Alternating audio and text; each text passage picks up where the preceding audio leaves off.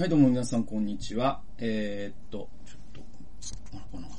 角度が、こんな感じのがいいかな。はい、えー、っとですね、今日は、ちょっともう、間は旧大ということで、あの、ね、あの、スティーブ・ジョブズをずっとね、ご紹介してるんですけれども、ちょっとあの、休憩。ちょっと、喋り疲れたんで休憩します。で、うんと、緩和9大ということで、ちょっとね、この1ヶ月ぐらい僕ちょっとね、振り返ってみようかなと思うんですね。で、前回あの、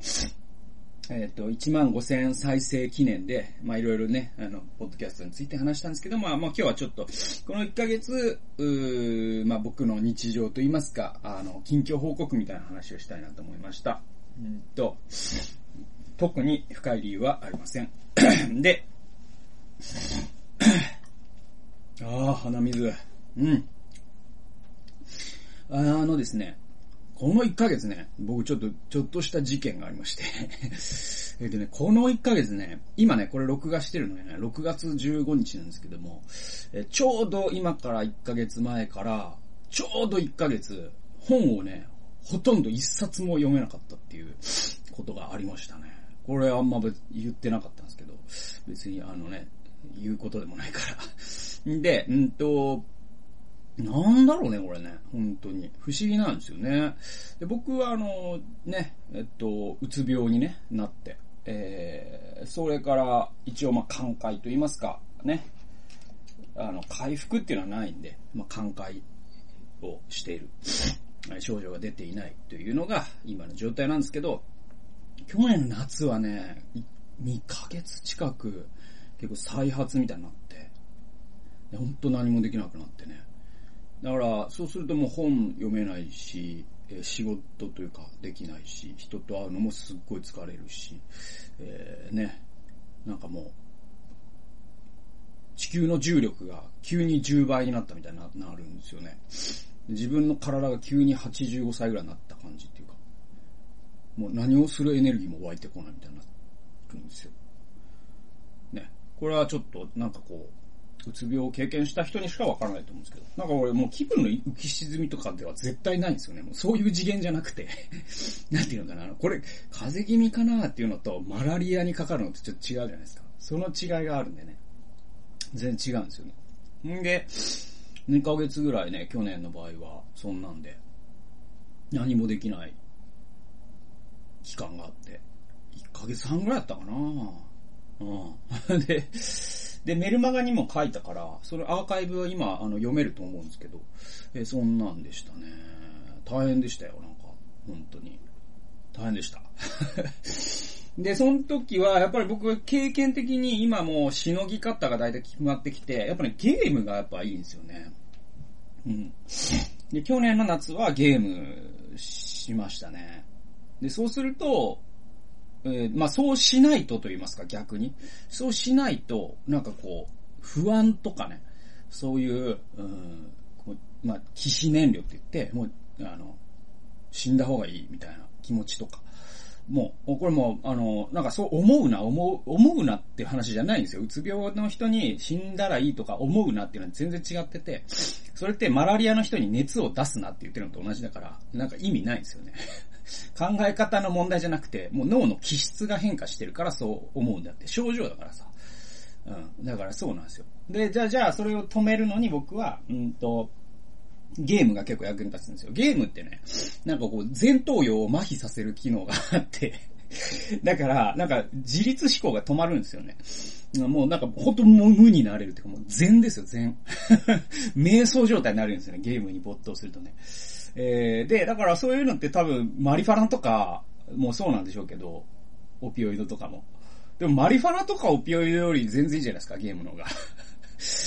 えー、だから、まあゲームしてますね。してましたね。で、えっ、と、ある日、もう、もう、ゲームはいいなって思って。そしたら、あ、なんか、ものが考えれるぞと。本が読めるぞと。お、なんか文章も書けるかもな、みたいになってきて、まあ、なんとか秋には持ち直したっていうのが去年だったんですけど、今年はまあ、幸いにも、再発はないですけども。でもなんかね、この1ヶ月本読めなかったっていうのはもう、うつとも違うと思うんですけどね、なんかあって。で、あの、他のことは全部できましたよ。だから別に仕事、ね、YouTube の録画もできましたし、仕事もできましたし、割と毎日のようになんかズームとかで、ね、あの、ミーティングをしてて、なんか、非常事態宣言の前よりも、なんか、人と話してたんじゃないかぐらい、僕は話してましたね、割とね。んで、えー、でも突然、その、まあだから、えっ、ー、と、金、ね、えっ、ー、と、そのステイホームの始まった、あ2週間後ぐらいになんか本が読めなくなって、これは不思議な体験でしたね。それを話したかったんです、今日のこの動画で。でね、何だったかな？だから、なんだろうね。あのね、まず、図書館が閉じたじゃないですか。もう4月ぐらいの時点でね。それで、僕はまあ結構9割以上の本は図書館で借りて読みますから、それでもう僕は人より本買ってると思うんですよね。まあだから、ね、年間何300ぐらい読むんで、そうすると、そのうちの1割買ったとしても30冊は買ってるからってことになるんだけど、えー、でもね、あのー、9割は図書館で読みます。あのー、まあ、貧乏なのでって貧乏なのでっていうのもあるし、まあ、税金を払ってますからね、僕ね。で、僕、あの、読んだ本の金額で税金を取り戻してるんですけど、余裕で。多分、年間100万円分ぐらい僕本読んで借り、借りて読んでますから。うん、なんですけど、まあそれちょっと別の話で。で、本、まあ図書館閉じて、で、じゃあ、つって、えっ、と、なんか買ったけどさ、読んでない本ってあるじゃないですか、みんなね。まあ積んどくとか言われるんですけど、僕もいっぱいあるんですよ。で、そういうのをちょっと片っ端から読んでいこうみたいになって で、で、めちゃくちゃ面白い本が一個あってね。なんでこれ今まで読まなかったんだろうみたいな。で、買った時、2000、3000円近くする本で、しかもね、ちょ、ちょっと専門的な本で。で、なんとそれを Amazon ってさ、あの、それを何年何月に買い、あなたは買いましたって出るじゃないですか、アカウントでね。そうすると、その本買ったの僕ね、なんと2009年だったんですよ。2009年に買っておいた本を、こういうコロナのおかげで読めたっていうね。コロナがなかったら僕、あと10年ほっといたかもしれないから。なんかまあそういう意味でもね、あのー、ね、怪我の巧妙っていうかね、あな、良かったなと思うんですけど。でもなんかね、そのやつを読んだぐらいから、なんか、あ、もう、なんか読書ええわなん。か本読んでて、なんか内容が頭に入ってこなくてね。なんかもう、あ、飽きたじゃないけど、なんあれはね、多分飽きたっていうのとちょっと近いところにある話で、多分だけど僕のね、推論を述べると、で、これなんで僕はこんなことを一人で思え、言うなって皆さん思ってると思うんですけど あの、え、っと、これを言うのは、なんか皆さんの役に立つかもしれないなと思ってる部分がちょっとあるからね。いや、それ何かって言うと、僕ね、あの、えー、っと、ステイホームと関係あると僕は推論してるんですね。それ何かって言うと、あの、図書館閉じたっていうのもあるんだけど、あの、ジムが閉じたことも大きくて、で、ジムというのは僕にとってルーティーンだったから、なんというかな、あの、僕は、あ FBI はオフィスがないから通勤がないわけですよ。もともと。もともと通勤がないんですけど、えー、1日1回ちょっと外に出るっていうのは、まあ、割とジムの確率が高かったんですけど、そのジムが閉じたことで、本当にこう家の中で全部が完結できるようになった。えー、そしてまあ、あの、するように推奨されてたわけじゃないですか。むしろ。で、そういう中で僕は割と快適でもあったんですね。僕はもともと引きこもりだから、外に出て、みんなと遊びて、飲み会して、カラオケで歌えて、って全然思わないんですよね。全然思わないですよ。ゼロ、無なんですよ、その感情がね。全然ごめんなさい、共感できないんですよね。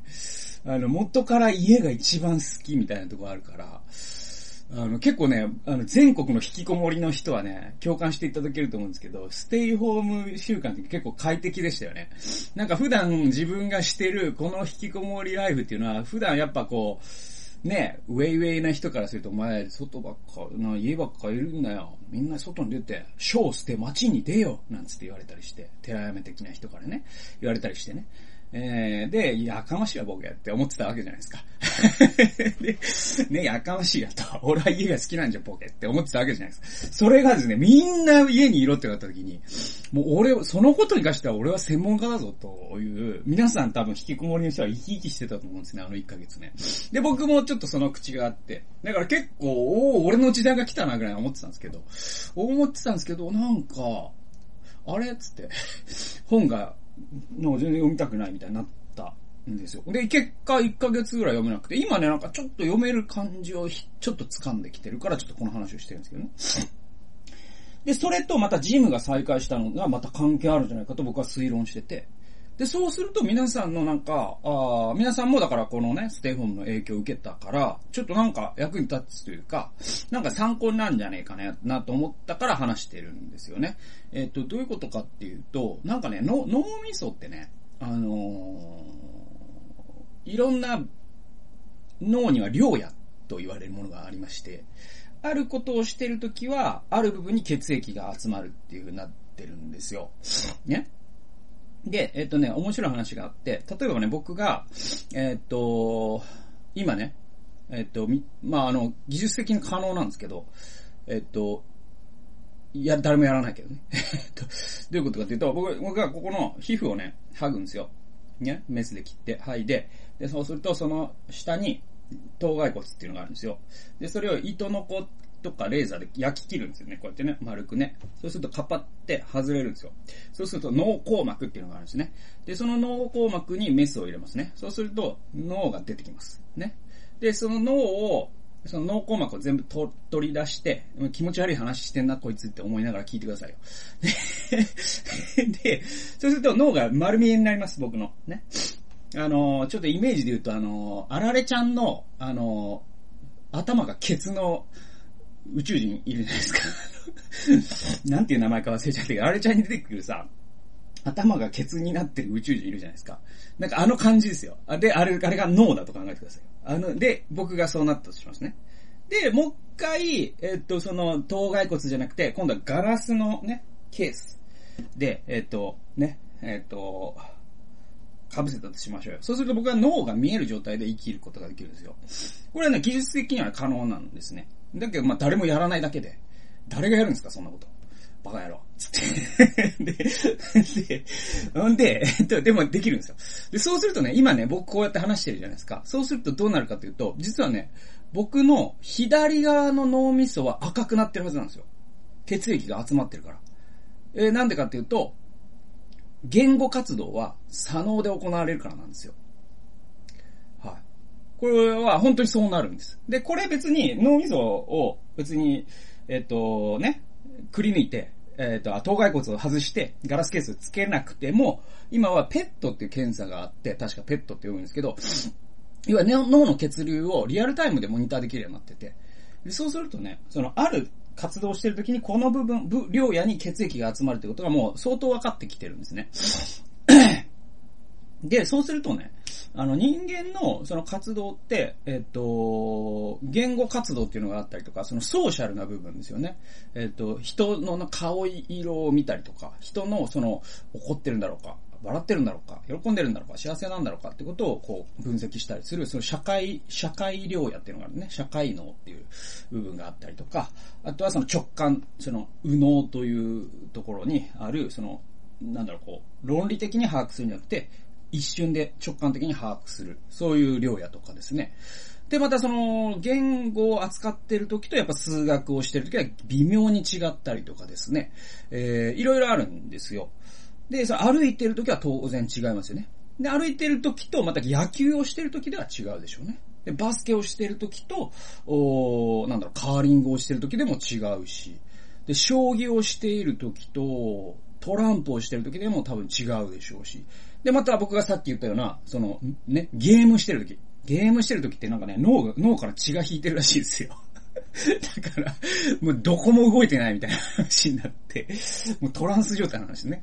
ね、みたいなのがあって。で、寝てる時もまたその、ちゃんとね、脳はすごいカロリーを消費してて、いろんなことをやってるらしいんですよ。で、それで言うとね、なんかね、ステイホームになったことで、著しく使わなくなった部分っていうのがあって、それが多分、外に出て、えー、体を動かすであったりとか、あとまあ外に出て、その人とね、話すとか、あそういう部分っていうのはすっごい減ったんだと思うんですよ。ね。で、そうすると、その、いくら引きこもりであるとはいえ、なんていうのかな。ずっと同じ部分だけを多分脳の量やを使い続けてる状態に僕はなったと分析してるんです。自分ではね。だからで、もっと具体的に言うと、その、言語活動ですね、左脳のね。で、僕、物書いたりとか喋ったりとかするから、えー、そういうことですごい左脳を使うじゃないですか。で、なんかその、筋トレで言うとね、だから、その、じゃ左脳が、えー、大胸筋、ね、右脳が、えー、足とか えー、前頭前野が肩とかいう風に、まあ、割り振ったとしましょうよ。で、筋トレもそうで、筋トレをじゃあもう、月曜から金曜までやるっていう人はだい、ぜ、絶対に毎回違う部位をやるんですよ。月曜日は大胸筋、火曜日は、えー、背筋、えー、水曜日は、えー、足、えー、木曜日は上腕、で、金曜日が肩とかやるんですよ。だけど、もうね、あの、月曜日が肩、えー、火曜日は肩、えー、水曜日が肩、木曜日が肩。えー、金曜日は肩っていうふうに、もう肩だけをこうね、鍛える、続けるとね、肩ぶっ壊れるじゃないですか。ね。えー、多分ですね、脳もそういうことがあって、だから、なんかその、人間の活動ってやっぱ広くいろんなことをやってるから、なんかこう全体として脳みそって、なんかいいバランスになるんであって、そういうのって上手に皆さん調整しながらやってると思うんですけど、そのステイホームの月間の中で、多分皆さんのその生活の、えっ、ー、と、ある部分が大きく変わったことによって、なんかこう脳を使う分野が、あすごくですね、なんかこう、極端に触れやすくなったというか、同じ部分ばっかり使うようになっていった。っていう、ことって僕はすごくあるんじゃないかなと思うんですよね。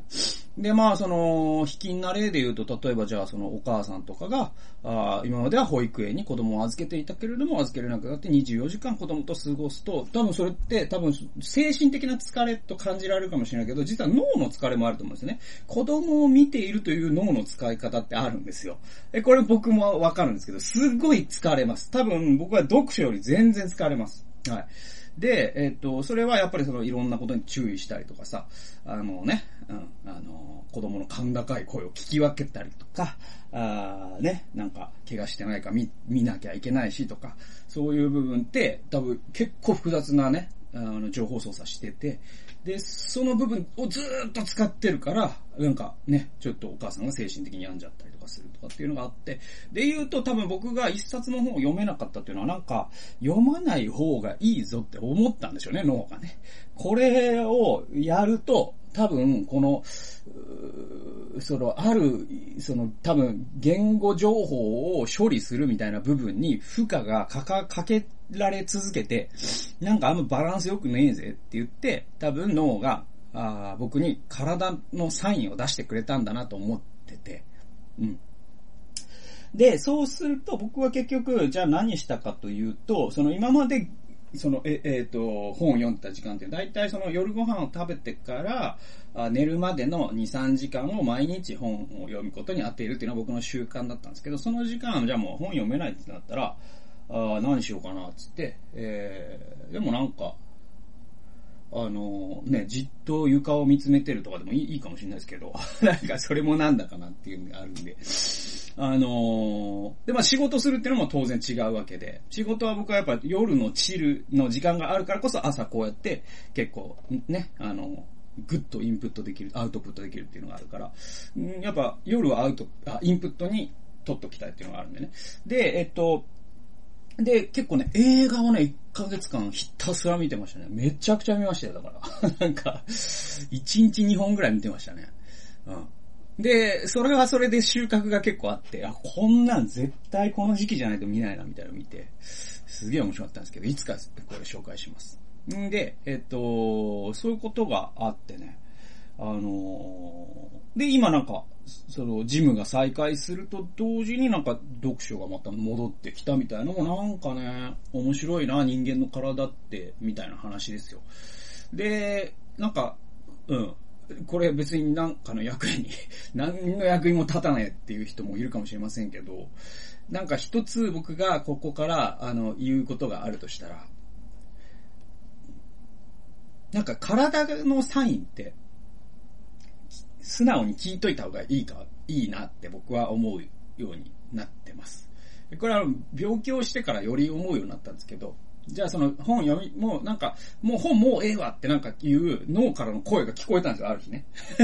もうええわって 聞こえたんですよね。で、僕はそれに素直に従って映画に切り替えて、今なんか、あ、読みたいなってなったんですけど、で、こんなことを本当に普段本当にない。僕はなんか知的好奇心みたいなものが、もう、あの、なくなることなんてないんですね、普段ね。普通の通常の状態でね。